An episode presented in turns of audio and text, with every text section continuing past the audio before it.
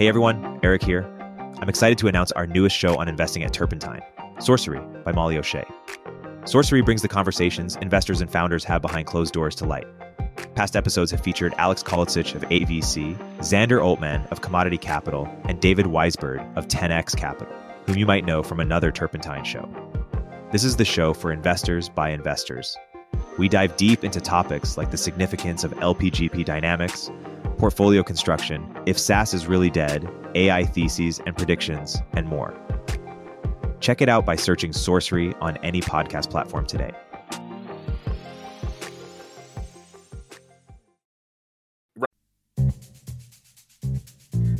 Hey everyone, Erik here.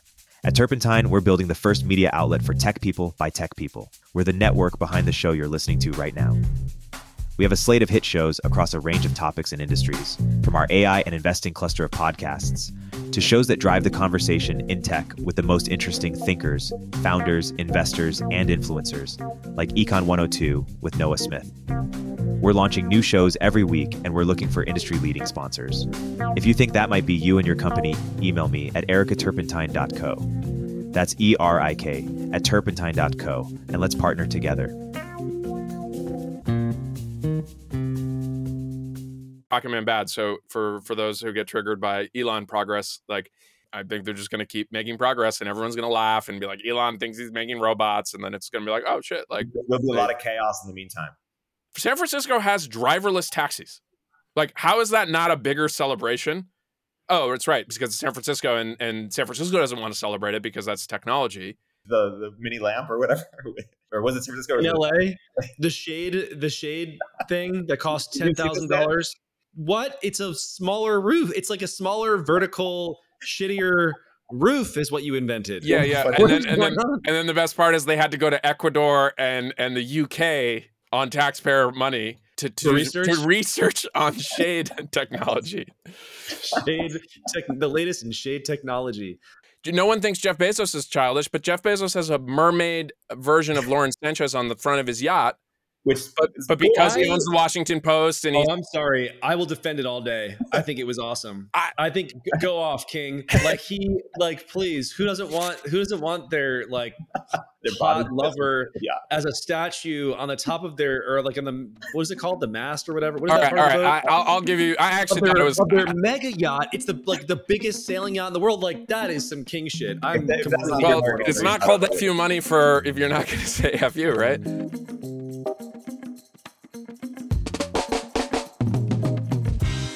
Perfect. So I, I, thought we'd start with so Pirate Wires has had so many bangers recently. Uh, the Grimes interview was fantastic. You had incredible coverage of the uh, of the OpenAI Sam Altman you know trial this this past week. W- one of your tweets was, "I wish Congress would ask me to testify because I have a lot to say."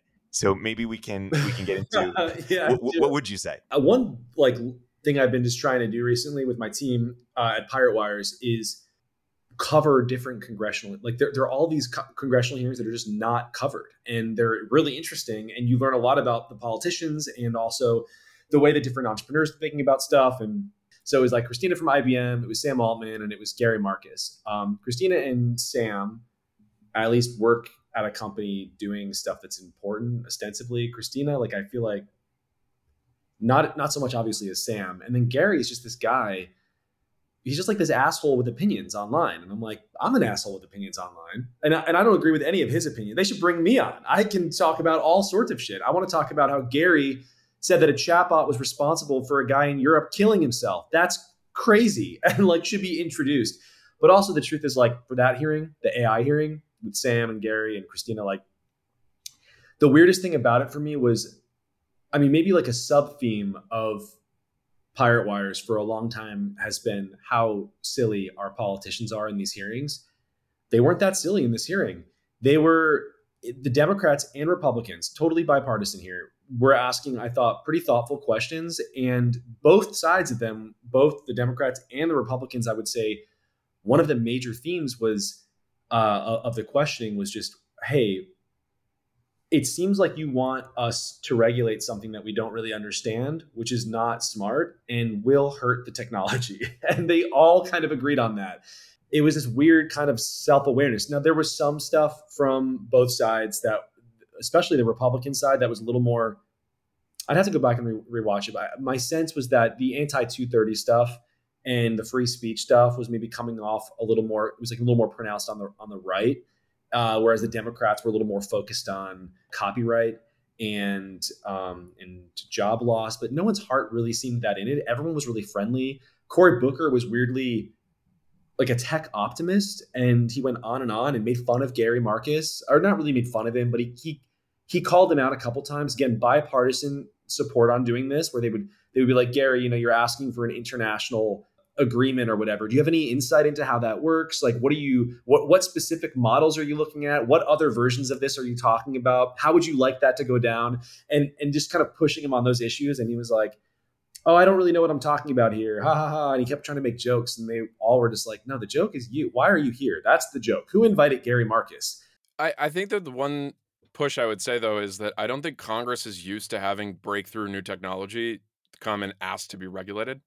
So I think it's a little bit of like, wait, we're usually the ones chasing the car, and it's like we we the car didn't we didn't even catch the car. The car drove into our yard and then like parked itself right there that we could just easily go out and, and grab it. So I don't think that they have a good model for that.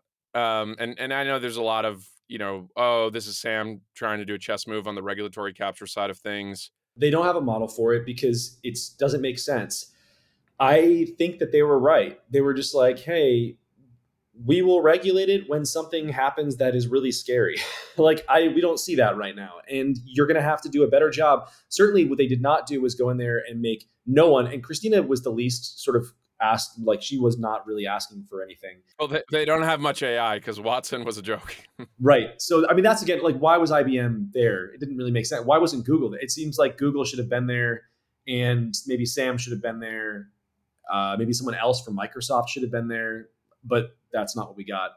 Um, there are going to be more. They, they announced there are going to be several more panels just on AI in, in particular. And I, because I've always had this kind of cartoonish version of Congress in my head, and they're super anti-tech. I thought, and they just want to hamstring the whole thing completely. And they're reacting to this higher level thing. And the truth is, they're not that thoughtful about it. They really are just reacting to things that scare them for various reasons or that their constituents get angry about. That's bad and has a whole there are a whole bunch of problems with that. But it's better than this philosophical aversion to technology in general, which doesn't seem to exist. And and I do, yeah, I mean the whole AI people requesting regulation thing. I think that if you're going to do that, you need to come with a way better argument, and I didn't see that at the hearing. So one, I, I always take it through the lens of it's all theater, right? Like the, all they care about is getting their face and their sound clip on Twitter, on you know CNN, because that's it builds the brand, especially for the senators.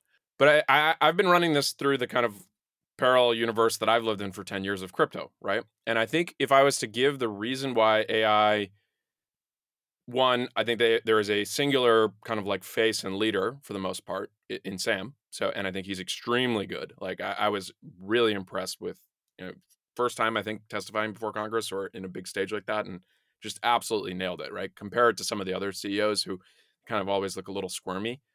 Um, gave really clear answers, simple answers, which I think are useful. But the the thing that they AI has going for it compared to crypto is crypto has never had a breakout consumer use case that is easy enough for someone to understand. And and payments is not a consumer use case. It's like a it's like a lower level thing. And so the only thing crypto's ever had is this kind of price of Bitcoin narrative. And I think what's challenging is without like a like actual concrete use case in, in the sense that ChatGPT is really easy to kind of like, oh, I type this in, it's kind of like Google and I get a better answer. Like there is nothing that the industry is trying to capture and then getting regulation, right? So like crypto in the US starts getting regulated in 2014, but it's through regulatory agencies, not really in front of Congress. And it's only after FTX, to your point, when there's something bad that happens, that like, okay, Congress knows the playbook here, and it's like, let's do hearings, let's let's boot up the theater, Gary Gensler, all, all that kind of stuff. And so, I think that there, it's extremely savvy to preempt the whole situation, right? Like you you have the breakout product, regardless of whether it's regulatory capture or not. You are playing on your terms, right? Like you go show up, you do a great job in front of Congress you're you're the one saying, "Hey, we would love your input in terms of like making this safe, like flatter the people who get to make the rules." That, that I think is just such a savvy move compared to you know, this kind of very decentralized thing with crypto where w- no one ever made that engagement, and they're only making the serious engagement in Congress mm, now mm, after mm. FTX. I would push back a little bit on a couple points. One, in crypto, and I understand what you're saying. There's no face of crypto. However, Brian Armstrong has done a lot asking for regulation and has gone off about that. And it's like they don't want that because they don't want crypto to exist. And it wasn't FTX. It, FTX was the excuse they had to go after crypto. They they wanted crypto gone for years. And then in terms of like the sort of savviness of Sam, I think he did a fine job. I don't think he did a great job. I think he did a fine job, an admirable first attempt. Zuckerberg has been asking for regulation for years. He like innovated the entire genre of tech people asking for regulation, and I found it really crazy back then. But what was happening with speech? He was trying not to do it at first. He was like, I don't. He was actually this like whole lost history of tech people really trying their best, which I, I, my heart is kind of in a more open place right now. But Zuckerberg and Dorsey uh, even the Reddit guys, uh, I think Alexis to a certain extent, especially Zuckerberg and Dorsey, I think really tried their best, and especially Zuckerberg tried his best, and to, to sort of maintain free speech heading into the elections and stuff. By asking for regulation, people are like, you got to control the speech or whatever. By asking the government for regulation, he he sort of implicitly asked the question of like, what is allowed in terms of speech moderation they couldn't regulate because it was unconstitutional. And so why are you asking mark zuckerberg to do something that the government can't even do? That's like an interesting question that was implicitly asked when he was asking for regulation. Whereas sam it's like for, for me i think mark asking it was tactically very smart and i understood it. Uh, didn't work. And now sam is doing it in a way that i'm like i don't fully understand why we're poking a hornet's nest when there is no runaway use case just yet. Like people are talking about it. It's not even in a really angry way. A lot of people are interested. The New York Times wrote a dumb piece about it. We're not, I don't know, we're not quite there yet. It seems like there are other things. I don't know. Asking for regulation was that maybe the only way that he could have gotten the con- the congressional hearing? My sense is so. I, I, disagree that it should be regulated at Congress at this point. I, I agree with the frame that like technology is too new. Maybe you put some like very broad safe harbor provisions so that people can't get like sued but outside of you know, and I don't even have a detailed proposal there. Like that's the other problem. I mean, neither does he have a detailed proposal. It seems like he was saying AGI should be regulated, but maybe less the other stuff. And it's like that that wasn't even defined. I think the relative framework is if you have X amount of GPU capacity, you need to submit to X, Y, and Z, and then everything. So you know, globally systemic banks, it's like globally systemic, uh, you know, GPU clusters, um, the ones that Yud wants to shoot the missiles at. Um, but I think the it, uh, let, let's play this out. So Zuck, no one really cares about social media, and then 2016 gets blamed for Trump, right? Like Cambridge Analytica, all, all that, all that stuff, right? So he gets swept up in that, and so you caused Trump. Now we're gonna come in and regulate you, right? Very, very straightforward, uh, counterfactual situation here. That ChatGPT has kind of launched, and we get into the election, and some deep fake or a proliferation of ChatGPT generated misinformation happens on the internet.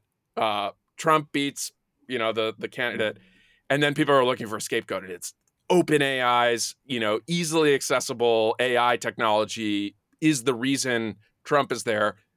Cue cue the same narrative, you know, whatever. And so what I think is smart from Sam's standpoint, regardless of whether you agree with it, and I just like analyzing the game here, is he initiated it. So he went in and said, Hey, look, you know, I, I think that we would love your input. Like we should be thinking through this stuff. They kind of don't have an answer. But but now he can't be accused of not having engaged in good faith. He did it on a very public stage, right? Because he could be doing all the same things quietly behind the scenes, going to visit Congress, but by getting on a hearing, those clips are going to last forever, right? And so I, I think it's just very, very savvy. And and one point on Brian, who you know I worked pretty closely with, I don't think he spent more than a total of a week in DC in the first eight years of the company or something. Like he, you know, he went on a couple of trips, not really necessarily his vibe. Whereas now I think he's spending a significant amount of time. In addition to if, if you talk to a lot of the big crypto investors, they're spending a lot of time uh, on regulation too. So so it's it it has become an existential thing and that was actually happening before FTX, and I think FTX has only catalyzed it because you have Elizabeth Warren, you know, advertising her reelection campaign as like raising an anti-crypto army. No one is doing that in AI yet. And and and like uh, Elizabeth Warren is a really good bellwether of like, you know, she was to flip on like AI is going to take away, you know, blue collar good jobs and all this other kind of stuff. That's a huge L for the entire industry and, and especially the market leader. And so I think by getting ahead of it, and Sam is extremely savvy, I, I think it, it buys them more time. And and then whatever the regulation that ends up coming is they're going to have a lot more job, uh, more opportunity to shape it. I wonder if it's almost reverse psychology, like because tech is infighting so much on the AI front, or, or tech is so scared about it, maybe that's why other media or uh, sort of DC is like, you know, they're so anti-tech that whatever the prevailing sentiment in tech is, they're they're anti that, even if the sentiment in tech is that we're scared of technology. Does, does that make sense? I have actually seen a strain of media, and that's what charges the whole political machine, uh, where there's an assumption that all the apocalyptic talk with AI is just marketing. And I kind of am inclined to agree. like, I actually sort of think there's something to that. When you're talking about, oh my God, you know, my technology is capable of destroying the entire world. And it's like, uh, that's pretty good. For me that's like very good marketing. I'm like wow that's pretty powerful. You control like you control a doomsday device. Tell me more. That's wild. Hey we'll continue our interview in a moment after a word from our sponsors. I want to tell you about my new interview show upstream. Upstream is where i go deeper with some of the world's most interesting thinkers to map the constellation of ideas that matter on the first season of upstream you'll hear from Marc andreessen david Sacks, balaji ezra klein joe lonsdale and more. Make sure to subscribe and check out the first episode with Marc Andreessen. The link is in the description. SecureFrame is the leading all in one platform for security and privacy compliance. SecureFrame helps you get SOC 2 audit ready in weeks, not months, and it's used by thousands of companies like AngelList, Coda, and Remote. I believe in the company so much I invested in it, and I recommend it to all my portfolio companies. Sign up for a free demo at secureframe.com and mention Moment of Zen during your demo to get 20% off your first year of SecureFrame you know, there's obviously danger to it, but I do think that a lot of people talking about the danger are not actually afraid of it. They just want to talk about how what they're working on is very important. And then other, still, still like a whole other group of people who are talking about the danger of AI also don't worry about the danger of AI based on just revealed preferences. In, in my opinion, they're living their lives as normal. They're not trying to stop it or anything. I think that it's an intelligence signal in this weird sort of you know bay area polyamorous cult thing of the rationalists like it's a way for you to peacock you're one of the people who's smart enough to understand x risk and that's what is happening so it's like this very strange set of ideas that correlates with value so, social value which makes the whole thing super interesting because it's so insular and so loud and so close to us. Like we all have friends who are rationalists and and also just when i look at the politicians like why are you here? I hear that. I'm like i get that. I understand that that impulse. It's like tech global warming. Like yud is our like al gore who made a lot of money for that, and and Yud will be you know properly uh, compensated at some point too. There are tiers of doomerism, right? So it's like debt ceiling is that's the most basic, like because it's right in front of you, and like oh my god, the debt ceiling, I'm I'm I'm gonna like you know clutch my pearls on the debt ceiling. Then it's climate change. But if you're if you're truly enlightened, it's it's AGI risk. Is it's like I, I, these are these are petty matters. These matters, are, you know, earthly matters. I'm worried about the the singularity here. When the politicians would actually sort of try and address some some risk that was in front of them that they could you know sink their teeth into. They're like hey you know what about mass job loss? Like let's actually talk about a really crazy scenario where everyone 80% of people are out of work or something and and let's talk about uh let's talk about the um, intellectual property stuff and what happens when you're just stealing the work of artists and musicians and writers and how do we think about that? How should you how would you think about that all of the rationalists were making fun of it. Like, how dare, like these morons who would talk about something so petty as mass job loss and the theft of intellectual property when obviously this like unknowable apocalypse is just on the, we're on the precipice of disaster. It's just, yeah, they, they want to always be reminding people that they're smarter than them. And it's like, okay, I mean, maybe you are, but shut the fuck up.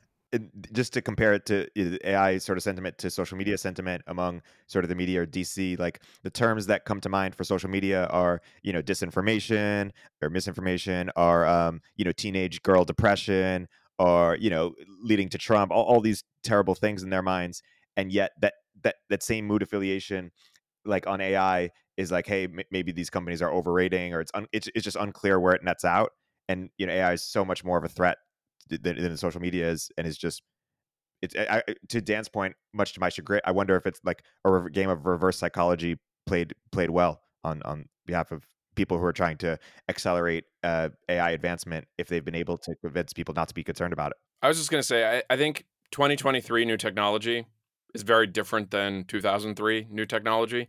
In that Congress, it, technology is extremely powerful, right? Like the most valuable companies in, in the US are now all technology companies. Um, we spend all of our entertainment time outside of like a very sl- small sliver of like live sports. Everything comes through these companies, and so it's it's it's it's now much more relevant for politicians.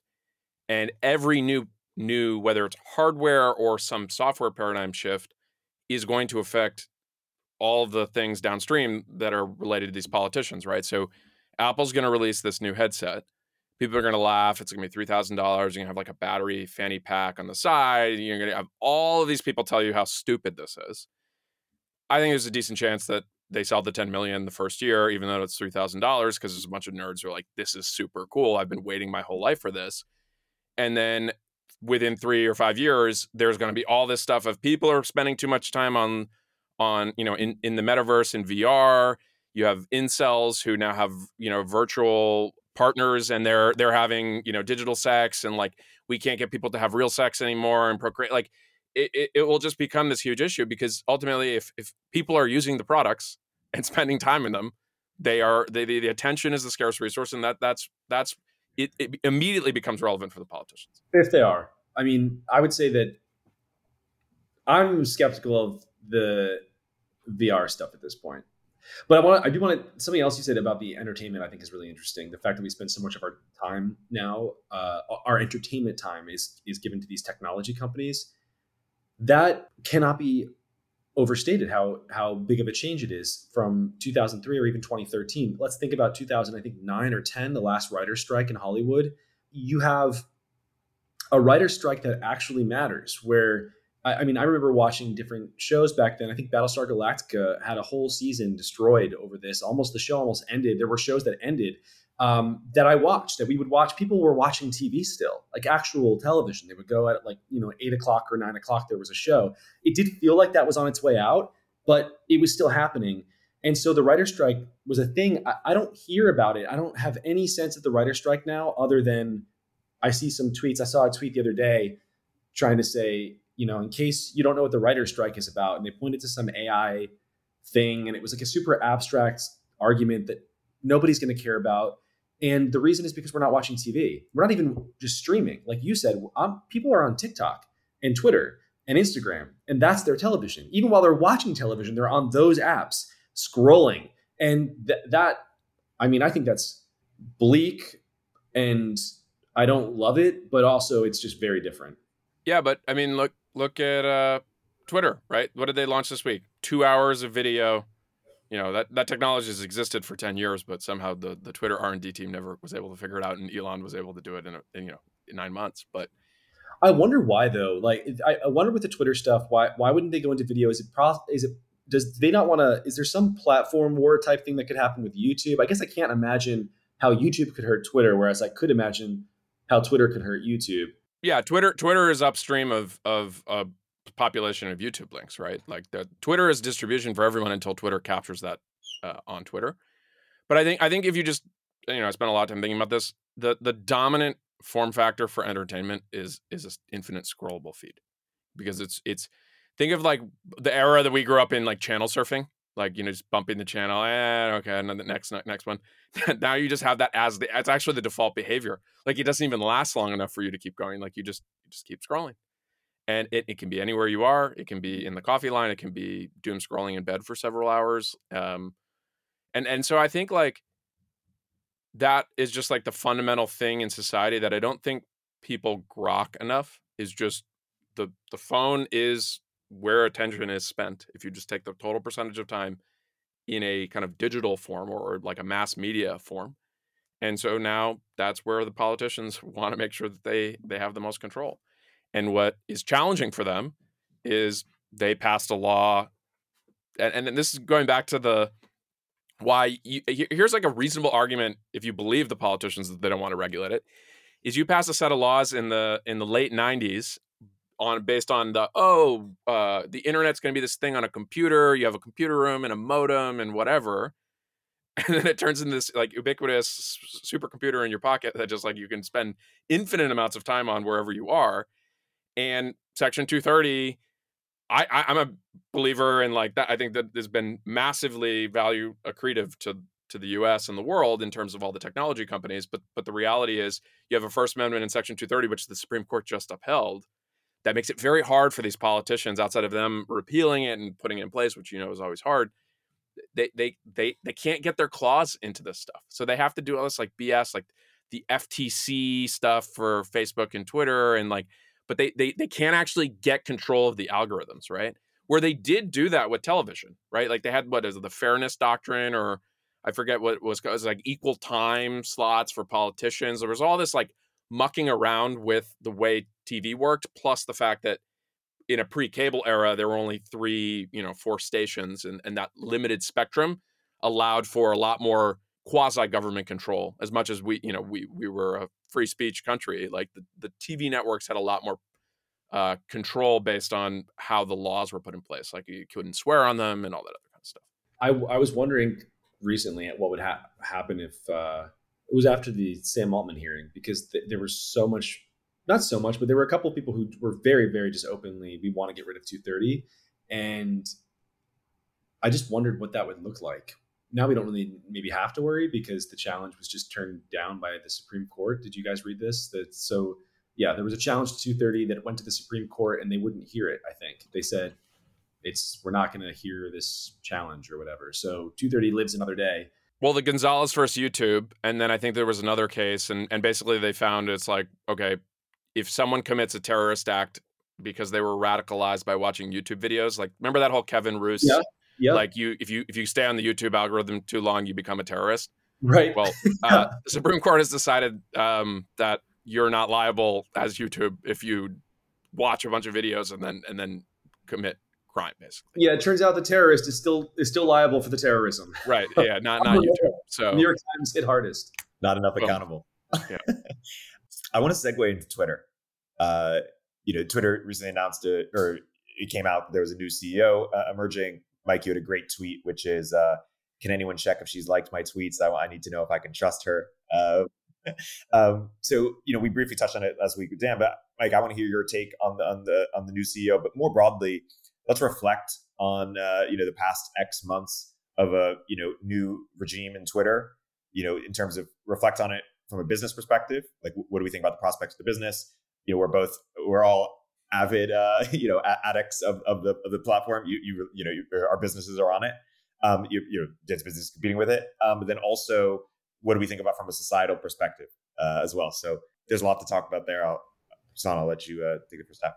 Well, I think that the new CEO is just a puppet. I think that the whole point of her is to have someone who Elon could blame for things that people aren't happy about and i think that's smart. I think he needs that. I think that he needs some breathing room and he needs to not be the main character on twitter for a while. One thing i worry about with him is i think that he might understand that on some level but also he's drawn to it and he likes to be the main character. And there's one weird thing that's been happening like it with Trump and now with Elon in the context of Twitter specifically, it's like the best you can actually like if you win the game of Twitter, you control your own Twitter like platform. Like that's kind of like what it leads to. Um, and in a, in a sense, I feel like that's what it, like psychologically, like we're maybe when you're in the game, you're drawn to that in, in some way. And he's stuck in that machine of just being like, you know, the winner of Twitter. I think that's worrisome. You know, I want him to go and work on important things. And I think it's that's degrading of someone's mental health. I think it's bad for the platform. I think it's bad for him. I think he's done a good job in terms of just as Dan mentioned a second ago, um, you know they've been capable of doing long form video for a long time and now they're just like now doing it. There's a lot of stuff they're just now doing. What i hope that elon does is starts killing some of the product developments that aren't working. I, I have no problem with him introducing i think it's cool really cool to watch him introduce new products and like really rapidly and be like we're trying this now and but i think he's got to get better at sort of accepting when something doesn't work. And i think right now subscriptions is not working and he needs to just either change it dramatically or i mean for example no one even knows that i'm on subscriptions right now. There's no way for me to add in a tweet thread like i start with one that's free and then there's like a, a, paid one only. I would love to be giving comments to people that they have to actually pay to read. That would be wild if it was like someone's in my mentions being insulting and i'm just like i respond but for subscribers only. That would be cool. There are all these things that you could do that you're not doing but what you are doing is hamstringing traffic to places that you consider competitive because what Substack is they have a notes product that nobody uses and they have a CMS really which Twitter doesn't have. So by that I mean you Substack is a way that you can kind of bootstrap a media company. You're publishing articles is what they look like. And on Twitter you can't really do that and I've tried and I'm still trying and it's it's like there are a lot of problems with just the format. It's unreadable. People don't like it. They tell me they don't like it. They don't want to read it. And then the bigger problem is you can't share it outside of Twitter in a way that makes sense, in a way that everything else, if you're sharing, you know, links to Substack or links to the New York Times, you can share that anywhere. With a tweet, it's like it doesn't it, it it's not presented in a way that is meant to be shared like that. And um, so I would say just in general, I, I think I mean, the, the sort of incoherence on the topic of speech, like high level, I I think it's been a mixed bag from Elon. I think even maybe the best example of this is just the Twitter files. Like in the very beginning, you're like, wow, this is an unambiguous good, amazing. And as they kind of leak on, you're like, this is petty and not really helpful and not really informative and it's a mixed bag. I'm glad it exists, but there's good and there's bad. And overall, I think it's really important that Elon took the company because it doesn't matter what the rules are on Twitter. This is a point that I feel like people have this sense that I'm this like complete Elon propagandist on Twitter. So so they want to attack me all the time when I'm like it doesn't matter what the rules are on Twitter they want to kind of mishear that and, and, hear me saying like it doesn't matter that Elon doesn't support free speech or whatever. Like, of course it matters. Political censorship is wrong, and we want to live in a world where that doesn't exist. However, the most important thing, what I'm saying is like the most important thing about Elon controlling Twitter is that there is now one major social media platform that follows a different set of rules than every other major social media platform. And so, because of that, it like almost doesn't matter what the dominant rules are on either platform. What you have now is something closer to an approximation of of like of more free speech rich social internet just because they're different. There are going to be things that you can't do on on Twitter that you can do on Facebook and vice versa, and that's better than living in a world where all the platforms are coordinating in real time to deplatform, you know, Alex Jones or whatever at the exact same moment that's really bad. We forget actually how much worse things were. And even not even just before Elon, I feel like things cooled down before Elon took over, but they, they were really, really bad. And probably they're going to get really, really bad again in the next election. And what I worry about, I'm hopeful for Elon. I think he's going to stick to his guns, but what, but he's going to be under a lot of pressure to start doing political censorship as this election heats up. And that's when we'll see. That's when we'll see what he's really made of, I think. My sense on the the subscription product is he just he's just iterating on it, right? So he tried to do the, you know, blue check apocalypse on 420, didn't work. So starts adding back blue checks, and I think progressively they've just added back most of them. I think the only group of people that haven't really got them back are journalists, which that I think is pretty funny, um, right? So it's like the, the, the actual notable people, they, they got them back, and then if you worked at the New York Times, uh, you you don't. I think that that's great. I think that the corporate affiliations product, you can argue on it feels a little crowded and cringe or whatever. I actually think this it's excellent, and um, the real the revealed preference here is I see an increasing number of companies paying for that to have that badge, and that's a thousand bucks a month. And and so I think the original version was you know because you're when you let J Cal do product like you just Um, but good insight to do the badges. But their version was, oh, well, the New York Times can go buy it for all of their people instead of blue checks. You get a the the New York Times badge, which potentially is is valuable. And it's like, well, that was a miscalculation because these people hate Elon, so they're not going to go do it. But what I'm seeing is if you look at a bunch of startups, like if the startup hits a certain amount of funding, they just go and get the badge. Like they they, they actually want that uh, status. And so I think that that's a smart product. And the reality is, is if you get companies to pay for it, they are way less sensitive. And so your eight dollar subscription a month, that's 125 eight dollar, you know, a month subscriptions for a thousand dollars a month. And maybe you dial that up over time. And and I actually think there's a bit of like, okay, what is an ad on Twitter worth? Eh, like we we we've actually programmed to ignore it. Whereas if you're a company and you now pay for the whatever tier to get like the right gold check, and they just say, "Hey, we're going to give you a boost on your your corporate tweets." So effectively, it becomes this the pervasive ad. And I'm not saying that I want that as a consumer, but I think that there's some really smart ways to just basically get companies to they they don't think they're advertising on Twitter because they didn't like write ad copy in a specific ad and use the old ad product. It's just like their presence on Twitter getting a boost is the ad. I'm optimistic that they're going to continue iterate their way there and actually find like a decent decent chunk of revenue just from from these companies, um, and and massively increase the number of advertisers. In addition, now they have a CEO who who she knows how to sell ads, and and he just added eight gig uh, two hour videos, so you know that there are going to be more people in Tucker Carlson and and so I, I think that the the biggest thing and we brought up this up last week is if he can just moderate a little bit on the the right coded of where he is right now towards a more centrist thing and not have the main character thing blowing up and, and maybe maybe that's the winning strategy I, I don't know I, I tend to disagree with it. I mean he he had that interview this week with cnbc so he had the you know princess bride quote you know he was like i'm never going to stop saying stupid yeah, yeah shit. i'm going to do whatever i will die first but what's interesting is so do you know how that interview worked he did that interview on cnbc but now Elon is making all of these interviewers, when they do it, they do a Twitter space. So it's just Elon in the Twitter space, and he's just broadcasting the live audio out on the platform. And so I, I think what if I was to kind of give the the best case is he is the like a super active user of the product, right? Like he uses all these different things, and so he's getting an intuition for this stuff as a, as the biggest account on the platform. And I think he's gonna uh, I, am confident. Like if he can do the reusable rockets and mainstreaming electric cars, I think he can figure out the product of of Twitter. It's it's it's not rocket science.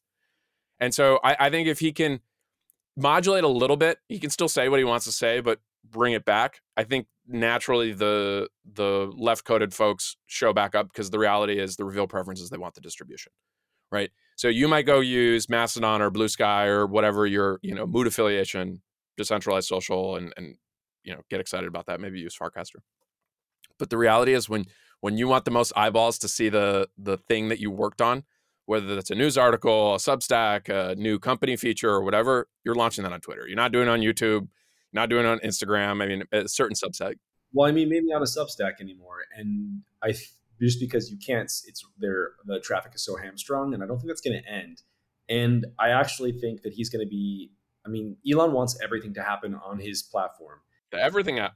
Yeah, that's his ambition. It's everything. And I think it starts with Substack, but it moves to things like YouTube. It moves to, he's going to go back to the social media thing where you couldn't post your links to other social media apps. And he's eventually going to get, once all of that's taken care of, then he goes after the media companies. It's like the New York Times links can no longer be shared or things like that. I think, I do think that's where this ends, unless they pay maybe tons of money or something. I don't know. Right. But right. But, but, but, but that, my push is, so the same people who are saying, freedom of speech, not freedom of reach, thinking they're cute. And it's like, great. He just basically said, no freedom of reach. Like you're a competing media platform. I am going to deboost your your links.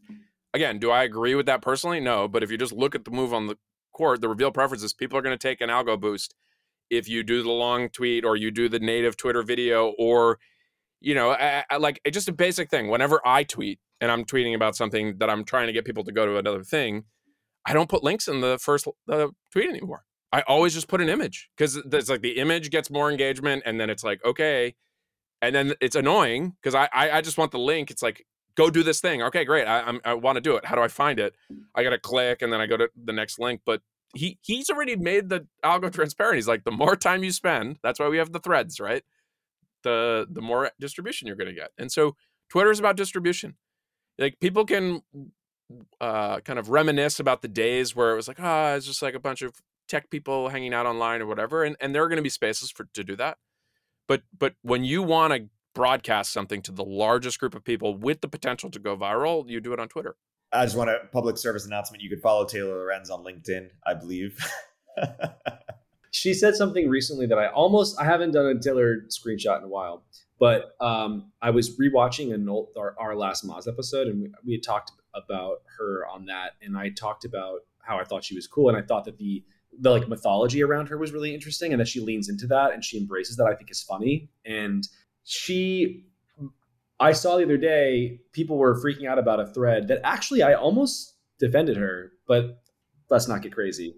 Um, where she was accused of like getting fear the floof. This is a cat, the, the cat uh, plat- the platform, a long thread of things that that's not what ha- that's not what happened. I interviewed Fear the Floof about this, and he he deleted his own account.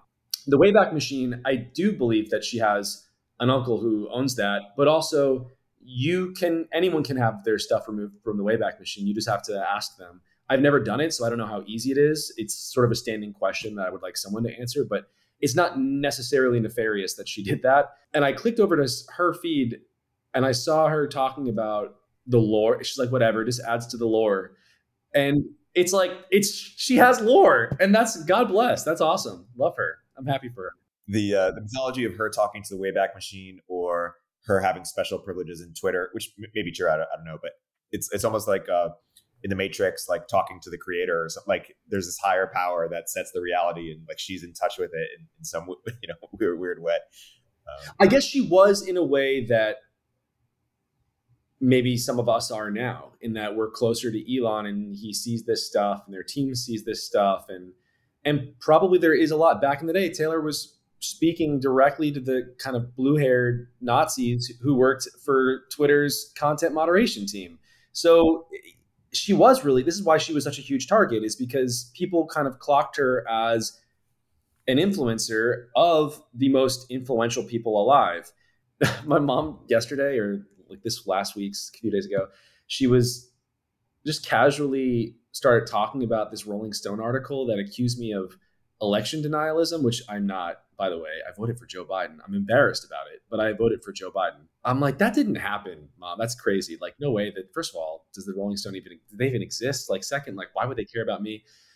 She's like, it happened, son. And uh, blah, blah, blah. And she sent me the link. And it was from six months ago. And it was because Elon Musk, it was right when he was taking over Twitter. He was talking to me a lot. I was one of many people that they were, that they, they did like a, it was like six or seven accounts that were like these like really right wing, scary accounts and with journalists at that time, they were very afraid that the person who was now going to be calling the moderation shots was influenced by people like me. And uh, actually, that's a valid concern. If you're them, just the other day, I don't know how it happened, but uh, I mean, there was a one of these crazy communist accounts, like in San Francisco local politics. They went after Garry Tan and kind of threatened to kill him with a it was like a it was like a gun emoji and a guillotine thing, and they were like, "We're gonna get you" or whatever. I screenshot it and just made a comment about it. I was like, "It's weird, you know, what sort of violent language we're allowed to say and what we're not." And it got a lot of attention, and that person got deplatformed. So I was like, "Whoa!" like that's that like that is these the rules are different, and I don't know who, I don't know who saw that or how that happened. Um, but if I were on the other side, I would be very mad at me right now. I would be like, you know, you're getting people to platform, like you're the man, you're like a fascist, and all of this. Um, even though you know I don't have any kind of official relationship with anyone over there, I don't know how it works, but I do know that a lot of people over there now are followers of mine, and I think it would be stupid to pretend that that doesn't mean something in a way that it did mean something back when Taylor was friends with their content moderation team. To, to be fair to that that tweet, it was like Garry Tan was saying you know, use your democratic uh, right to vote for another candidate because this candidate I don't like. And someone responded, it was some, you know, non account, it was like hippity hoppity. So it was like weird that it, it was like full horseshoe theory. So you have this really alt right coded thing. It's like a frog with a gun and a It like a guillotine. Yeah, so it's just like, wait a second. So I thought Pepe was like right coded. Now it's left coded because like I'm like ah horseshoe theory. No, Yeah, so you're, are you saying that they should have been deplatformed, or are you saying are you defending them? I'm generally against this idea of deplatforming as like a concept. I think the idea of having multiple clients. I mean, I'm, I'm working on a world where this this exists. That's like the version of there's a website I don't like. We need to take the website down. That's a much higher threshold than social media where an account can just be disappeared. That said, I think, and I actually should verify this. I would imagine they are a lot more transparent when they take those actions now versus the you know kind of uh, 1970s Argentina style, like they just disappear you and like you don't know what happens in the middle of the night. I do think I think if, if there are going to be moderation rules at all about violent language, you have to be consistent, and so that's kind of how I feel about that. But that's a good example. So in the US, we have actually a set of speech that is not protected by the First Amendment as set up by the Supreme Court through legal precedent. So if, if one of those things actually violates the law, then the company based in the US needs to actually do it. But I think without trying to split hairs here, it's like outside of a very narrow set of things, like I'm generally against deplatforming. And what I would say is like you can deboost on the algo side of things, or you can just kind of say, okay, this counts in a like you have to opt in to view this account because they, we've deemed them to be you know whatever against our terms of service. But but the longer the more people you can maintain the account of but potentially put warnings and flags and things like that i think is a better policy. To close out this Twitter topic, if if either of you were CEO of Twitter, you know, Solana, you mentioned his strategy, which is to try to basically, you know, subsume the internet or all other even adjacent competing platforms onto Twitter.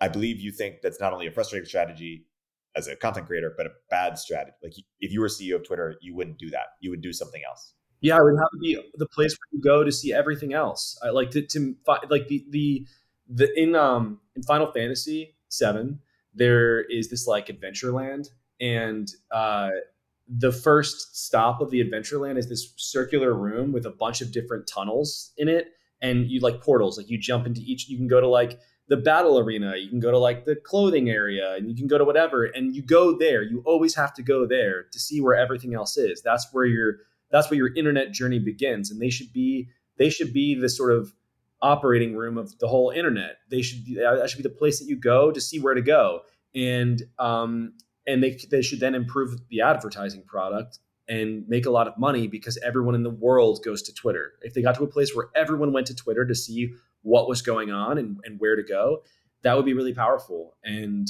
um, they were kind of on their way there there were all sorts of things they could have done. Their product development was just really slow. And I, I wish they would have leaned into that because now he's leaning into things like subscriptions, which that's not a lot of money. You know, it's the weirdest thing about his fight with Substack is how little money Substack is making and how I think that model, I like those guys. I like that product.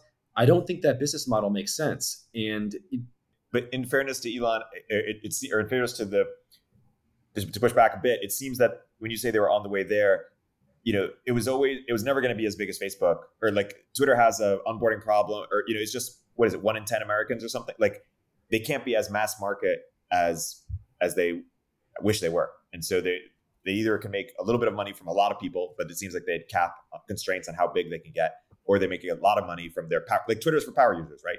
Twitter's for people like us, and so how do they make a lot of money from us? Hence subscription, right? yeah, that's a good counterpoint. Maybe you're right. And I'm not going to sit here and pretend that I understand business better than Elon. So I'm Twitter CEO tomorrow. I split the app into two apps. It's like Twitter, Bloodsport, Arena, social network that like the very online people like ourselves use. And like that is just you just make that the best place to just like absolutely go at it with the people that you hate online, which is what drives Twitter. Um, and connect with your with your friends, right? Um, and then 98% of people, 95% of people use a TikTok like just call so call one Twitter Pro and don't charge anything for it. And then Twitter, which is just like no follow model. It's just a TikTok like infinite feed of the most interesting content that you get a bunch of very online people to produce for free, which is what basically happens today. And I think it's just you, you solve for two very different product use cases, right? One is just like I want the least amount of complexity and the maximum amount of entertainment.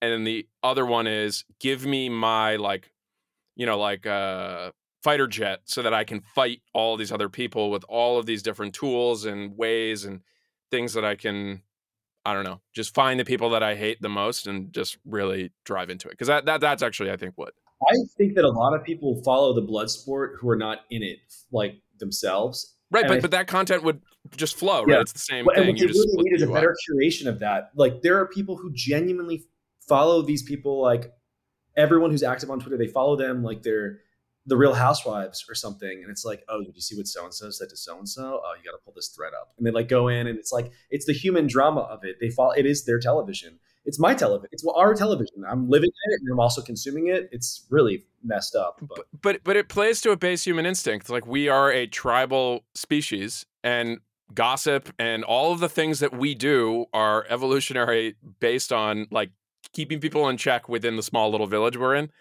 We just now happen to have a village that is the entire internet. And Facebook is interesting because it's a bunch of uh, overlapping micro networks, right? Because it's like your friend graph isn't quite the same as this one. Whereas because of the unidirectional follow model with Twitter, I can follow you, you don't have to follow me back. And it just like you build these like huge broadcasts.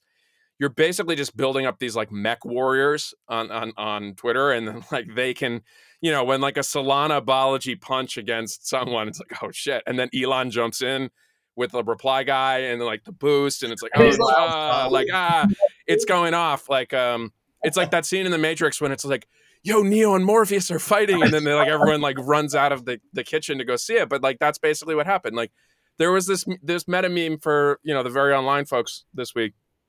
Balaji got in a fight with Power Bottom Dad, and there was like this like I think like Luke Metro or whatever like bottom side. I was like, yeah, this and then so it's like, yo, Balaji and power bottom are fighting, and like everyone's like, oh shit, like I gotta go see see what was said, and and and like, you know, if you get in a fight with Balaji on on Twitter, you're gonna now with the long tweets, like you're gonna get like these long responses with with the you know the good little pairings. Plus, he's yeah. gonna have seven citations, like. Not someone you want to fight with on Twitter. he's to outlast you. Yeah, he is. Um, you said something. So on the tribal thing, I wrote about in a piece for Pirate Wires. I think it was it was called uh, Na- on navigating our haunted transsexual internet. I talked about this this this thing, uh, the tribal thing, where yes, all of these tools, the gossip and the sort of mediation of conflict and things. This is how we get to consensus. That's the thing that we're actually trying to come to tribally. Like we're trying to get everybody on the same page that's the impulse and that was really important i think evolutionarily throughout time it seems to me today i don't think that that is actually consensus is not possible in a world of hundreds of millions of people on the same app i do not believe it's possible let's just give me one second to finish that so i don't think consensus on pretty much anything let alone like really core values things is possible however the things that set us off are all the same and they're all magnified. Something like the Bud Light story with Dylan Mulvaney, like that is a story that is actually so let's let's abstract a little. The trans story in general, just the trans transness, that's something that is perfectly designed to set people off. It polarizes them, and then you have this like weird conversation about the nature of reality, the nature of biology, the nature of humanity. That tribally, like you feel this like we can't move forward as a people until we agree on what's going on here because it's very very very weird so the internet surfaces that conversation but then makes it impossible to come to uh, any kind of consensus on that issue so it just drives us insane and i think that the you i think it's weirdly new uh, it's like we, we don't often acknowledge how new the internet and especially social media at scale is and I don't think it's this is not only is it not healthy, it's not Lindy, and I don't think it can last. I think I think that some fundamental change has to happen in the way that social media. Like I don't think that the Twitter sort of mass war thing can last forever, and um, I think maybe smaller communities is, is going to be the future. So so now I want to to use the Avengers. Twitter is Infinity War. like we just say it's gonna last forever. But I think it's uh, any culture war issue, right? Like another shooting, boom! Like everyone just got their their their charts. They've got their you know whatever memes. They take the same video clip. Half of the video clip they can use to their side, and the other side is using the other side of the video clip. It like it just but but but it goes back. It's just blood sport. It, it's the fodder. It's the cannon fodder for, for the daily culture war blood sport. Um, I would say there is one way we do reach consensus on the internet, and it's called cryptocurrencies. Like by definition, like you you have a consensus algorithm, and it's worked so far, at least with Bitcoin and Ethereum. What is it? What does it say about Dylan Mulvaney? How, is it going to help us get consensus on? No, but but I think like if Does you just brought broaden the point to any culture war issue, when we currency believe in? Yeah. What but like what culture war issue have we we we made progress on with social media? It's oh none. Yeah, none. none. It's just there. It's just we know that it's like red tribe. think about that. You said though, because previously we did as a culture make we did make. I, you could say yeah, because it was a slower moving process and it was more diffuse. Now it's it's it's all concentrated into these just like who has the best dunks.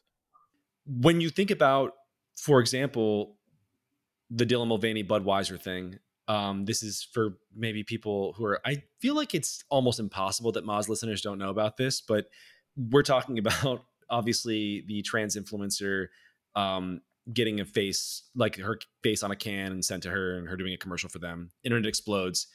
That's something that should have lasted less long than a school shooting. It, it, it that drama lasted like six weeks, and that was when I decided to write it. I was like, "Whoa, this is this has more intensity than I'm used to for something so stupid." And what that indicated to me was that people were being driven crazier by this than they have been in the past, and I it seems like it has to come to some kind of breaking point. I don't know how we can persist in this world where people are are not only living with two entirely different sets of i don't know frameworks for what reality is but they also want uh, everyone else to agree with them. And that's what you have now is like it's not just like oh we're we're happy to sort of have californians be weird and and sort of maybe in san francisco gender doesn't exist and like everyone's a hermaphrodite or something. But you know in texas it's like man and woman and whatever else. It, no one wants that. Everyone wants everyone to be like them, and that's a product that is the internet, where where you're like, no, everyone has to be exactly like me, and I can see some asshole in Tennessee who's not like me, and it makes me mad, and I want them to change. Those are new things, I think. Uh, it's new to be so intimately connected to people who are not like you and who you need to be like you. That is new, but what is old is the idea of the personal is political and the universalized, you know, the universalizing tendency of you know injustice anywhere is a threat to you know justice yeah, everywhere. That's true. Um, and you know it's interesting because uh, Marc actually gave me gave us the, the alternative framing on polarization, which is that the alternative is just a one party state, right? The, the alternative of an infinity war is just one part, one side dominates, and if you don't like that side, well, that, that's a bad world. If you like that side, then you win. That's sort of the history of the 20th century America. It was a one party state. Yeah. talking about media polarization or media like separate. There, we had a couple of channels that were controlled by the same sort of dominant voice.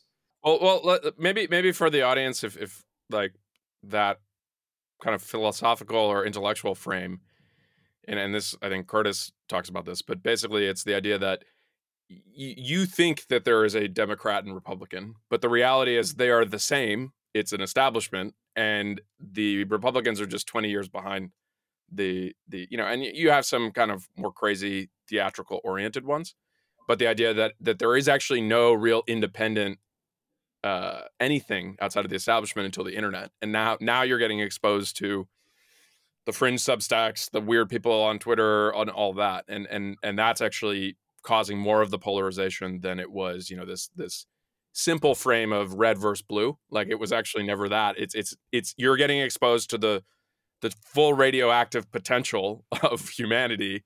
The algorithm surfaces the most extreme things. And so it's like that's all we can all we can talk about the two things that we're allowed to talk about in the trans conversation it's like one either like your three year old should be taught about sex change operations in kindergarten or two like what was the phrase? Trans should be abolished. Like like we, are going back like none of this stuff should even exist. They should lock them up. No gender reassignment surgery for grown ass adults who are crazy whatever. Like i'm probably people are listening here and like they're like that's not that crazy. I think i think I don't know. Uh, maybe there's no room for a, a, liberal like myself these days. But but the other thing is like, so I I, I like a found uh, foundational principle for me is personal freedom. Like I think that's like it's very American to say like I want to be able to live my life within the bounds of what society decides is the law, the way I want to live my life. And and it's weird to think that that is not even like considered call it conservative anymore. It feels like I'm like when if I say that and you know I live in LA, if I was to say personal freedom, people would be like, "Did you vote for Trump?" Like or, or like, "Are you a libertarian?" Or like, it's like, no, I, I actually voted for Joe Biden as well, and I'm I think libertarians are like completely ineffective, right? And so, but like personal freedom should be a core tenet of what makes you American, right? Like we have this amazing constitution and we have a federal system. And yeah, can you get everything you want in every single part of the country in every state? No. And and and do I think the arc of progress bends towards, you know, call it Whig history progressivism? Yes. So over time things just kind of get more normalized. But the reality is is that like you want a certain set of uh, kind of beliefs encoded in a state's laws and or your own lifestyle there are places you can move in this country that that are going to be very supportive of that right like you want to maximize on a certain set of personal freedoms move to san francisco right and you're gonna you're gonna not have a certain set there you want to maximize on a different set move to miami like it like that is such a powerful thing that you're still living in the same country but like you can have actually very very different things to optimize for and and I don't know. It, to your point, I think the internet just like collapses everything to everyone should be the same as me. It's like the Buzz Lightyear meme where it's like there's one Buzz Lightyear and then you just see the whole shelf of all the like same, and it's like everyone wants everyone to be the exact same person, and of course the beliefs that they want are their beliefs, right? They're old problems, but the medium is totally new, and so I think that actually it's it's we're not appreciating how different things are now than they were even ten years ago. I, I think if you just have one chart to explain it, it's the amount of so it's people have an amount of leisure time, right? So it's like they probably are still working the same amount and sleeping the same amount and you know eating like but the time the the the Facebook addressable market, right? Facebook starts their earnings call every time with how much time spent. That like kind of whether you're watching TV or you're going and doing some other type of leisure activity, it's just the total share of leisure time that is spent in feeds, in apps, that is correlated with all of this, right? Because the algorithms are going to centralize in a, in a way the, the the content that we're seeing, the culture war stuff that we're fighting about, with a slight nuance of if I'm one you know right coded or left coded i'm going to get the version of the world where it's either a dunk or look how terrible these people are being and like you know and then of course turns into another dunk back. And so it's just your tribe and and the world filtered through the same set of events just with a you know your your political coding. The, the algorithm's impression of me whatever it feeds me. I, I wish i could like trade for you feeds with my political enemies or even just opt in like if, if there was like a drawdown menu and i could just like click in to see what their for you feed looks like that would be cool i would even pay for it if I would pay people for it, I would pay to see what I don't know is a popular CNN broadcaster. What what does their for you feed look like? And, and what do you want them to understand them or? Yes, yeah.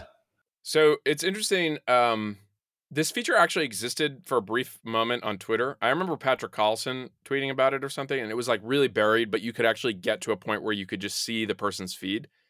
But this was in an era, and, and I think a lot about this with with Farcaster because this is extremely easy to do on a on a decentralized social networking protocol, right? So whether it's Farcaster or Blue Sky or Mastodon or or whatever, and actually a couple like the one that Jack Dorsey's into, Nostr, which is a little bit more Bitcoin coded a bunch of the clients already have this. So you can just be like, oh, you you can't post as Jack, but you can log in as Jack and you can actually just see the world through Jack's eyes because everything is just open to do. What gets challenging, and I think this is what you're capturing in, in what you said, though, is the for you page. That is not observable, right? Because there's so much more data beyond just who you're following the reveal preference of what counts you spend time on right like time spent is such a big impact on or you know influence on how these algorithms now work and so, you know, what you are actually spending time watching, it's like people are always complaining. There's like, I feel like Twitter now is all these fight videos. Well, it's like the fight videos you you you know you shouldn't click through. I saw someone say that. I'm like, I don't have fight videos. Okay, honey. but but know, you watch one or two fight videos. Then yes, exactly. Yeah, up. yeah. Like that person. I'm like, the reason you're looking at them is because you're obsessed with them. Right. They show problem. they show up, and I'm like, you know, it's funny. There was a family member I will not name in my broader family we were, you know, at some event, we are talking about it, and and they go, "Yeah, I've gotten really into Instagram Reels." And I'm like, what? Like, of all the people I know in my life, uh, not really that into social media. And he's like, yeah, I've been watching these videos of car crashes.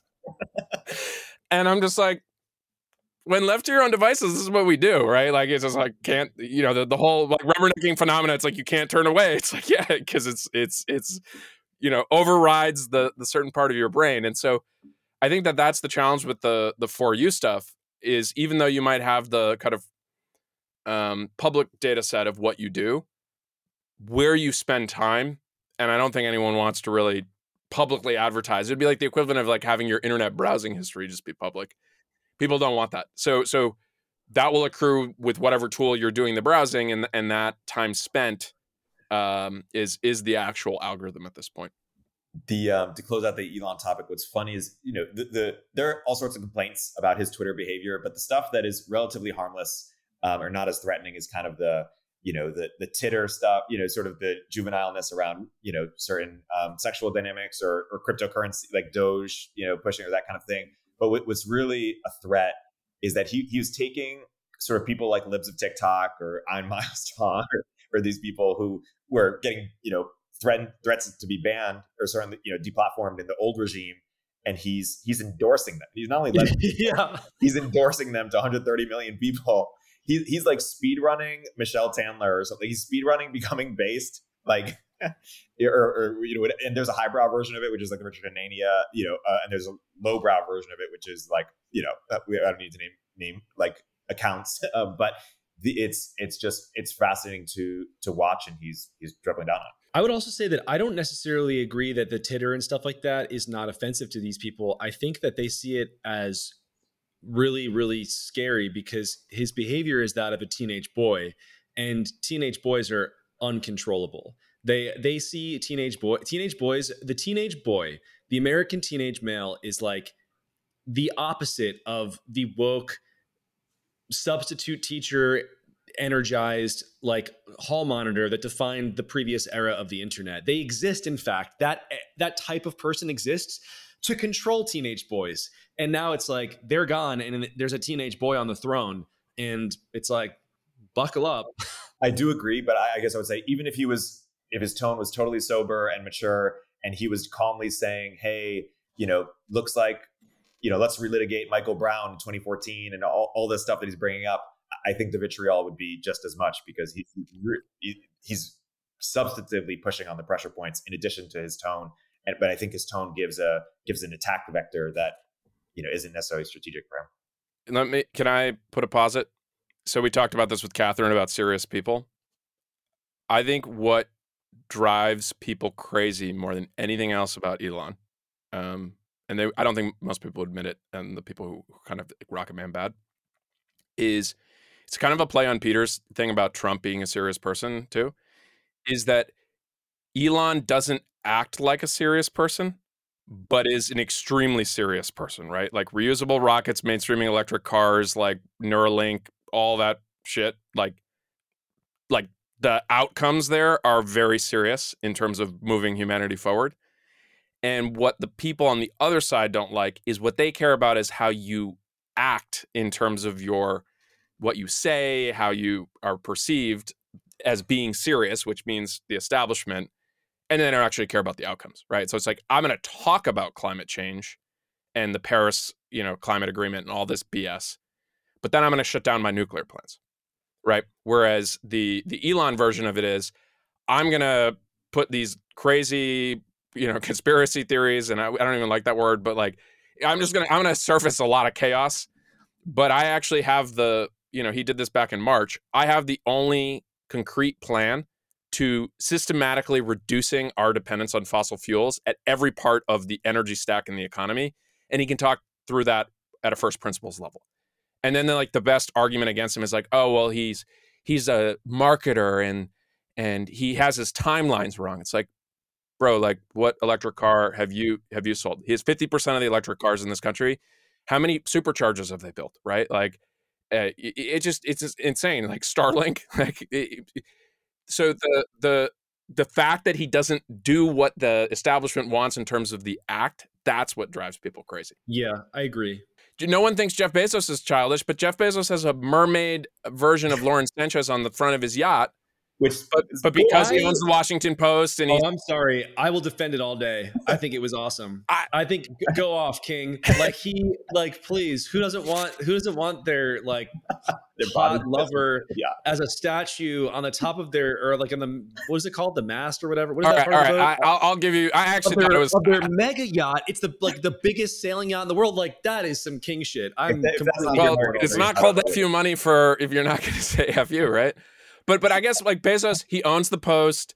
He he's a little bit more bought into the establishment. They hate him. I pick a different example. They hate Bezos too. well, well, what's interesting about Bezos is he's not full Gates, right? Like Gates is like completely in the board, Gates right? is the one who they love. Bezos They- Bezos just got his NASA contract, like good for him. But I think you know the testosterone, the the I, I think there's a version where he's going to break Elon's way because he's like, wait a second, I, I was supposed to be the guy that like the main character here, and I was supposed to be in my retirement, all this stuff, and I got He's this guy, right he's people. he's speed running everything here, and so I actually think, which by the way, if you if you like this dynamic, there's an excellent near term uh, or near near future science fiction book uh, from Daniel Suarez called Delta V, and it's a space race book about billionaire type uh, personalities that do resemble a kind of like Jeff Bezos and, and Elon. So I'd highly highly recommend that book. I think it's just the he doesn't act the way serious people are supposed to be, but his outcomes are actually serious, and then that's what irks them. Yeah, I, I think that's true. And it's the voice. It's it's weird how much like people really with the, the Trump context is like the way he sounded really really deeply bothered people, even myself included when he first arose. Um and I got over that, but it was like the disconnect between what I thought a president was supposed to be, even though I there was never a president who I didn't think was a clown, but they sounded like a president, and, I, and it's somehow like Trump sounding different really just like I wouldn't say it broke something in me. It bothered me in a way that other people then like th- that thing that happened to me and I got over. Other people actually were broken by.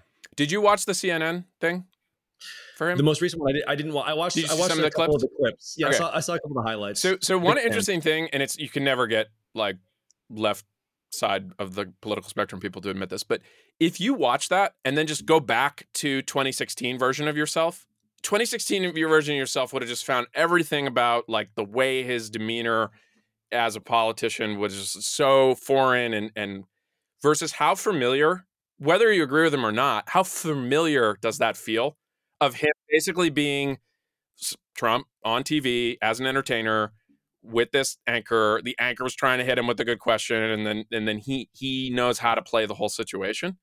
I think people think there's a referee that oh you're not acting the way that serious people are supposed to act, so therefore you know points taken away, like you lose or whatever. And I think that the whether it's Trump or Elon or what pick pick your favorite populist effectively is the internet is kind of being like, well, if I have my own distribution, I don't need the media to to characterize it, and people are going to come up with their own opinions. And I think that's the world we're moving to. And I actually think uh, AOC is she's she's more within the establishment, but she completely groks the direct to consumer, have your own media platform better than I think any other politician outside of Trump. And I actually uh, heard recently from uh, um, an elected member of Congress, you know, at an event, and he he basically was like, she's incredibly savvy, and like I I, you know, really think she she knows what she's doing in terms of of playing this game. And and I think that the more people that figure this out is just like the internet is naturally populizing uh, in terms of uh, I don't know if that's the right word, but but populism is the winning optimal strategy for the internet, and the the the faster you get there, and and don't have to worry about the the elite establishment point of view, the more power you're going to have. Yeah, this is a problem for me because I don't like the elite, but I am a, like I believe in the elite. Like I would like an elite to be in charge. I am not a populist. I don't understand how you can look at the you can't sort of agree correctly with the statement that most people are dumb and also think that most people there's like a wisdom to what most people think or want It's not true. And what I would love to live in is a world where people sort of acknowledge that there are some people who are like a little more together than other people. And maybe you, maybe the way we get to that is different. It's not necessarily like credentials or something. It's like the fruits of your labor. You know, Elon's done a lot. That gives me, for me, that's uh, he's produced a lot of good in the world. And I look at that and I think, okay, well, that's I'm leaning in. I want to learn more about this. I don't know. I, am not a populist. I, w- I would like to find a innovation within the world of the internet that reduces the amount of populism or something. I don't know. A, f- a few responses. One thing in terms of like tone, in terms of what wins on the internet, it's also a sense of humor. Like what doesn't what doesn't win is Kara Swisher's shrill, you know, sort of concerned trolling. That's out. That's like 2012, 2013.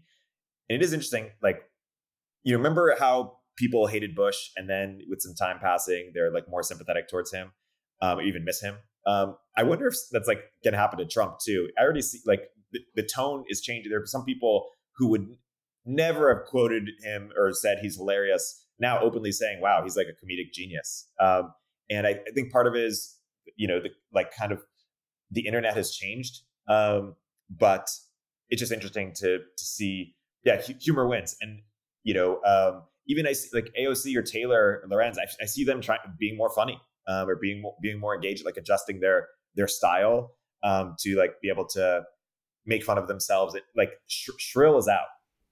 You, you, I agree to a certain extent, but then you also see a weird emergence of it on the right. So you see like the woke right, like even the the way that people will talk about the, like the, there was like a Miller Lite commercial after the Bud Light commercial, and I'm like, this is there are way better targets than this. Like, what what is going on here? And, it was specifically like we need to show them that like you, this is not how we do things in this country, and we're gonna like cancel them and stuff like that. And I thought this is I don't love this, and m- maybe there's like a balancing where the polls are they're they're like they're both sides are adjusting a little bit. Shrillness is a way to get power, um, or to you know, or it's a way to exercise your power to cancel people and when you have no power, there's no use of being shrill. You should be subversive to try to, you know, uh, yeah. And so, um, but what happened is the left was so shrill they overused that technique that it started to lose its power, and now the right is gaining a little bit of power, and so that they're starting to use it in, um, you know, equally bad bad ways. The um, the other thing that's so fascinating is that going back to Elon and Gates for a second, you know, the media. This is you know decentralized, but it takes the what partly takes the approach of shaming people you know, it, it shames some billionaires to get them to do things that they agree with. And Gates is someone perhaps who's been shamed or Zuckerberg. I don't know. Like people like shame worked to some degree, shame, guilt, whatever you want to call it. It worked, hold accountable. it worked to some degree. Whereas with Elon, it opposite of worked. it backfired so significantly that he was like relatively neutral, and now he's like a sworn enemy, and he deplatformed them effectively. Like it's it's just it's it's a funny it's funny to reflect on the on the shame strategy by by the media of, of billionaires and how it had such you know opposite effects. Elon was not neutral. Elon was left. Like exactly. he, he, I mean, he worked he on a climate change country, like yeah. or company. Like, come on, like I, I think, like, yeah, I, I, think the populism thing though is like it, it, it's there are waves, right? And and you know, Caesar was a populist, Napoleon's a populist. Like, it's just like there are plenty of people of power realize that that is a an optimal strategy when the you know kind of timing is right in terms of like okay this is actually where and i think i agree it's for sure yeah no, and, and and i mean early 20th century there was more popular uh, so so i think the uh where we are in 2020 is that like or you know the 2020s i, I think populism is a winning strategy until there's a new meta and i don't and outside of changing the dominant attention platforms populism is going to win the medium that we the the our primary medium of communication needs to change before the populism thing changes is is what I think. Before that, in a world of of like powerful centralized or not centralized but like semi-centralized media outlets, elitism made a lot more sense and was maybe even inevitable. Now, you know, it's not that. I don't even know what the change would have to look like to to kind of put it turn turn turn down the populism. But I look at stuff like Instagram. I, am really worried actually about uh, the populism stuff, and I'll give you a, a, more not a concrete example, but a, a sort of abstract example maybe i don't know if that's the right phrasing basically the keeping up with the joneses stuff on on instagram i look at instagram as an app that there's no way to use that app every day and not become a little bit socialist because you're looking at people who have so much and are so dumb and you're struggling so hard. You know, the average person in America can't even afford a house. Like the average kid is like, how am I ever going to have a house? I've got college debt. I've been fucked by the older generations. And you go on that app and you see these like dumb rich girls flying to Dubai and shit. And you're like, that, how are they doing this? This is like the only way is the system has to be unfair. And, um, and that is, it's so dangerous. And it's, it's, I don't even know how to counter stuff like that. Cause I look at that and I'm like, man, if I'm feeling that way a little bit, America is just like about to swing. There's like this little bit of a rightward rightward push right now. It's going to be a wild leftward swing on things like the economy. Already, what you're seeing when, in terms of like our, our encroaching right, the new right is economically leftist, and that's going to continue. It's the Tucker Carlson, Bernie Sanders. You know, mm-hmm. They're the same. Yeah, yeah but then Bernie AI is gonna AI is gonna be a massive productivity boost and, and deflationary on costs, and people are gonna to, to housing or to edgy. I, think everything. I think everything. I, I'm, I'm like 10, 10, years. I think just like massive impact. Ten years. our favorite, time. our favorite chart where all the things that the government touches is expensive and everything else has got cheaper. I think housing gets cheaper. I think you're gonna like those. You see this Elon, or, you know, Rocket Man bad. So for for those who get triggered by Elon progress, like he did this thing where uh, tweeted the the Tesla robots. And it's like you know boston dynamics has been working on this stuff for 20 plus years and they do those cool videos or whatever but like you know they started working on this robot what two or three years ago? And i think they're just going to keep making progress and everyone's going to laugh and be like elon thinks he's making robots. And then it's going to be like oh shit like there'll be a lot of chaos in the meantime. Sure but but my sense is 10 years from now like we i think we've talked about in this podcast san francisco has driverless taxis like how is that not a bigger celebration Oh, it's right because it's San Francisco, and and San Francisco doesn't want to celebrate it because that's technology. But oh, like, oh, but San Francisco did celebrate recent breakthrough, right? The the mini lamp or whatever. Is it, what, or was it San Francisco? In LA, the shade the shade thing that cost ten thousand dollars. It was for shade. It's like what? It's a smaller roof. It's like a smaller vertical, shittier roof is what you invented. Yeah, yeah. and, then, and, then, and then the best part is they had to go to Ecuador and and the UK on taxpayer money uh, to to research? to research on shade technology. Shade, tech, the latest in shade technology. Yeah, exactly. Well, for them, you know, the, the forefront the forefront of shade technology is a subtweet, right? But like, you know, the old school shade technology is for bus stations. But but yeah, I, I think like I think that that is the answer to a lot of these problems on the socialism thing is you're just going to get this huge boost from AI and like things are just going to get cheaper. And, you know, people I don't know, work a little less, they'll do different things. And and so I'm, I'm not too too worried on that. I think it was, interesting Erik, I uh, I I read the comments this week on on last week's episode or I guess 2 weeks ago cuz this, you know, come out and people are saying I had a naive take on social media and depression for for teens. What was your take? Well, my my thing is, uh, I, I basically tried to create a, a frame of this like growing depression in society. I think it's a measurement issue, and I think it's like it's it's like a fake trend, but it's just created by the media narrative. Whereas there are obviously people who are depressed, and like individual versus you know micro versus macro is different.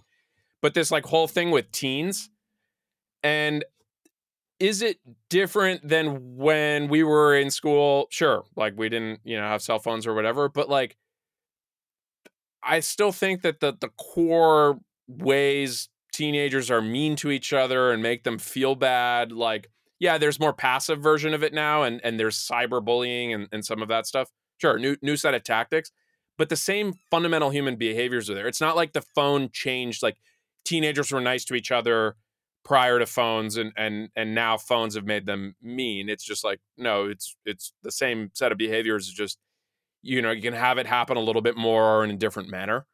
Not a little bit more it's constant. Uh I, so so this is now it's just like okay like what how, how do you measure that effectively? And and so i actually don't believe yeah. in the science. you just correctly argued that the platforms were so fundamentally different that they were mainstreaming an entirely new kind of not an entirely new, but they were re-mainstreaming populism across the board from both parties. If, if it's powerful enough to do that, like surely it's transformative enough to have some kind of impact on teen mental health. They're living on these phones. Right, but but so do you do you think that um, teens today are fundamentally less happy than they were 20 years ago? I don't know that. I mean, I but, but that's that's where the the like the jump happens. Is like, do I think that I can say that I am. I can say that like if I'm going to be honest, like the phones are not making me happier. I can't stay away from them, but I'm not like a happier person than I was. Maybe I'm just older now. And maybe all older people get like less happy, but I'm I, definitely. I, I, think that that's it. Is we have our this deep unhappiness because we're getting older, closer to mortality, whatever. yeah. And so when we we project our unhappiness on on teenagers, and I'm like, I, I I want to acknowledge, yes, it is a new technology, new set of problems, new new set of things, but the fundamental behaviors are the same. And I think that like if if you were to ask me if you could magically actually get to the point of view of like are teenagers more or less happy, maybe they're a little less, but like it's it's not like an order of magnitude difference. And so now you're like, oh, teenagers before were 53% happy and now they're 47% happy. And yet there are these obviously fundamentally different things about teenagers today. For example, the gender craziness. I mean, a non-trivial fraction of teenagers now don't believe they have a gender. That's very new. That's like a brand new problem and it's not small. I, I don't believe those surveys. I, I think it's like people it's it's like people saying that they weren't going to vote for Trump but they voted for Trump. It's people just telling the survey person like what they think the right answer is. And I think it's like has has uh, a set of different beliefs in society around gender change. Yeah, of course. But like I don't I think it's just like Fox News and Tucker is like really trying to make it this like this is coming for everybody and like you should be afraid. I um I showed you guys a pitch deck this week that I got um, of a startup called For Them. It basically says, "Hey, 48% of Gen Z is not straight." I was like, "What? Oh my That's God. a high." Well, that's because it's like I think a lot of that is style. It's just you have a lot of straight girls who are like, I'm bisexual, but they have a boyfriend, and that's just like, okay, okay, like let's let's move along here. Like that's kind of I think there are a lot of teen girls like that, and there are a lot of people who say they're genderqueer, and it's like, what does that mean? Nothing, literally nothing. But then the incidence, the but the incidence of, of bisexuals has skyrocketed among, or at least like Dan to Dan's point, the incidence of people who say they're bisexual has skyrocketed among Gen Z, uh, as has genderqueer, which means nothing. Straightness versus gayness, well, gayness specifically, like gay, pure, like male, male gayness, is like about the same uh, in self-reported surveys. It's a little bit higher among Gen Z than previous generations, but that number is pretty consistent. But th- there does seem to be a change on the other end of this. Oh, and then trans stuff. I just looked at actual gender dysphoric, like going to get trans re- reaffirmment stuff that's gone up like three or three or four times, uh, three or four x what it was ten years ago. I just did a piece, the tra- the haunted transsexual internet. Um, I had to do a little research for that one. I go back to my personal freedom thing is like I think people should have personal freedom to do what they want and if that is part of their gender identity by all means I think we should have a set of laws in society that we agree that protect everybody. And and after that I think all it is is just media trying to create culture war.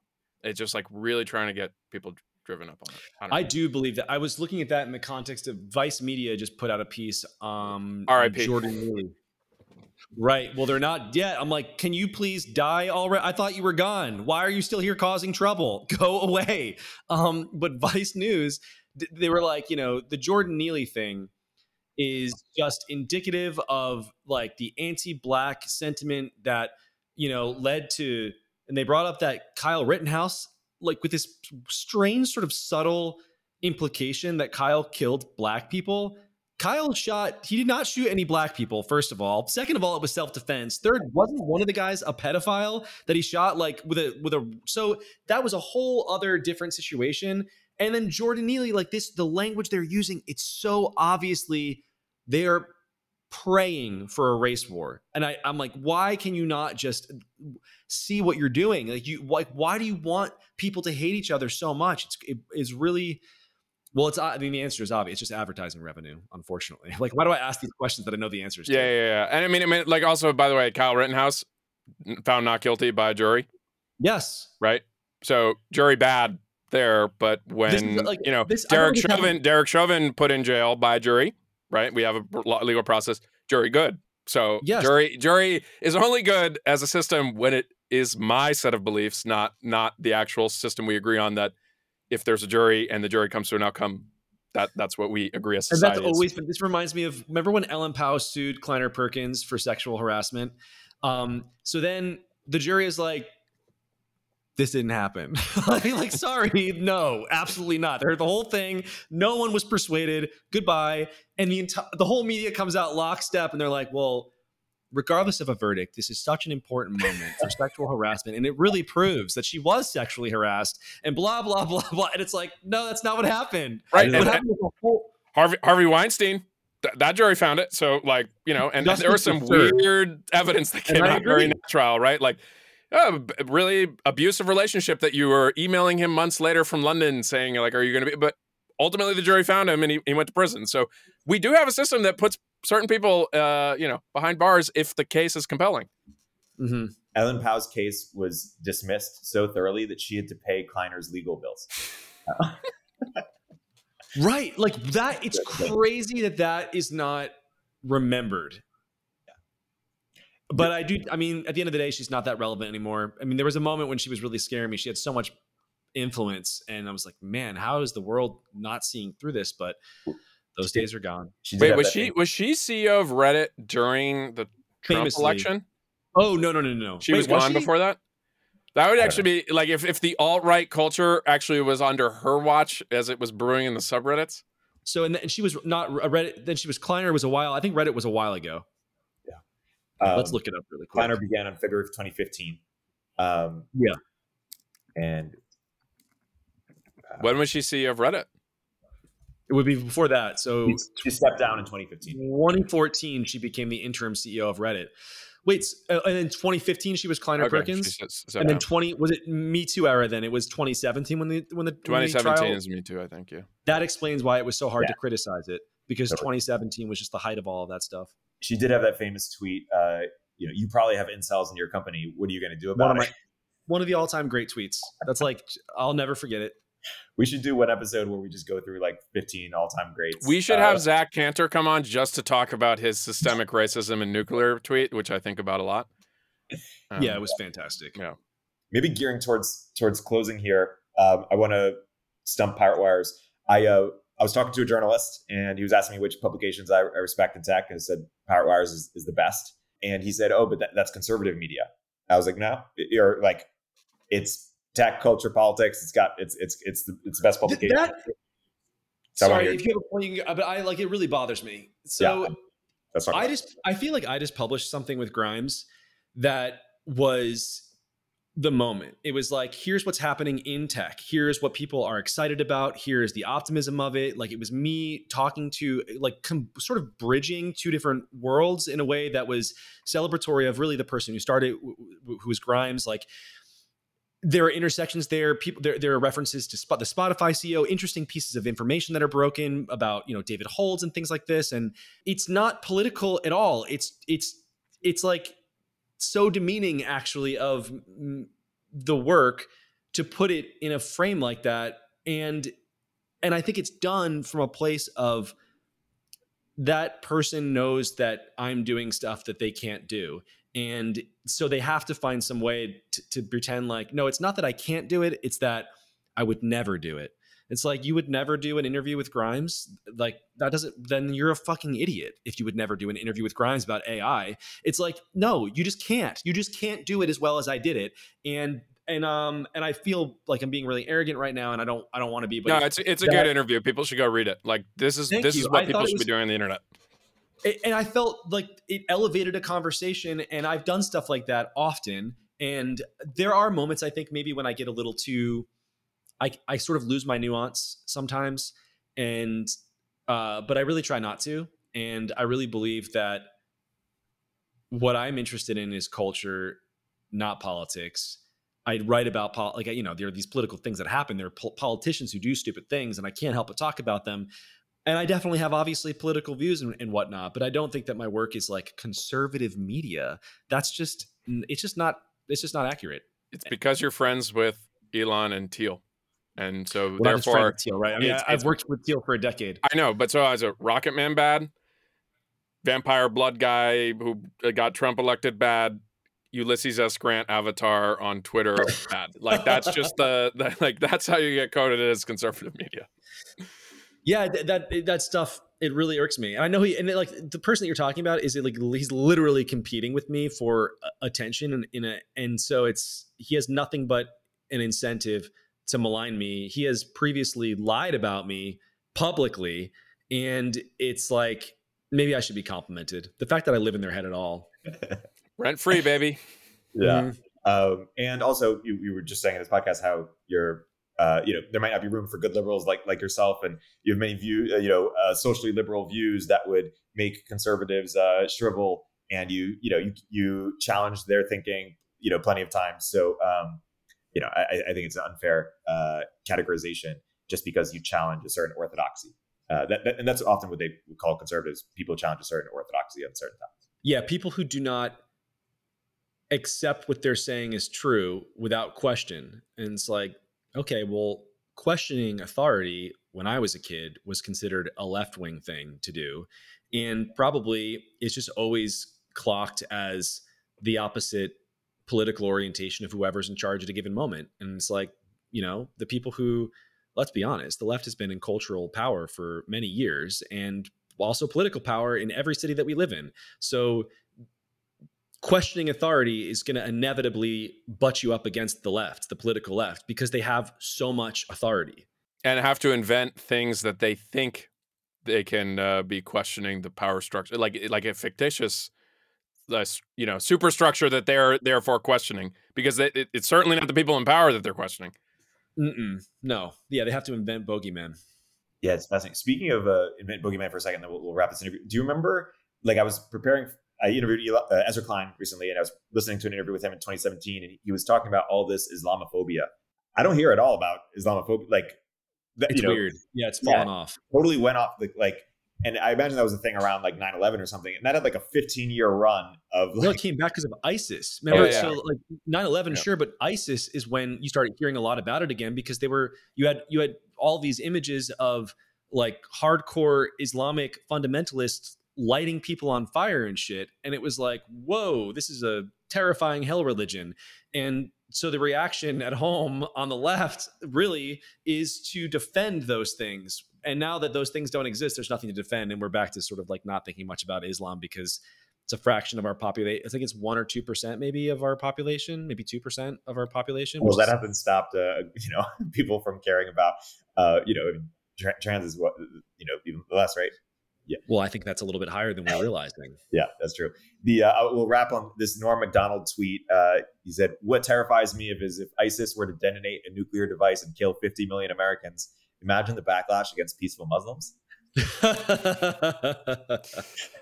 man, uh, he's great. Uh, Pirate is the best publication in uh, in tech and culture. Uh, Mike, thanks so much for for joining. Uh, Thank you for having me. Interview, uh, read the Grimes interview, everybody. Good to see you, Solana.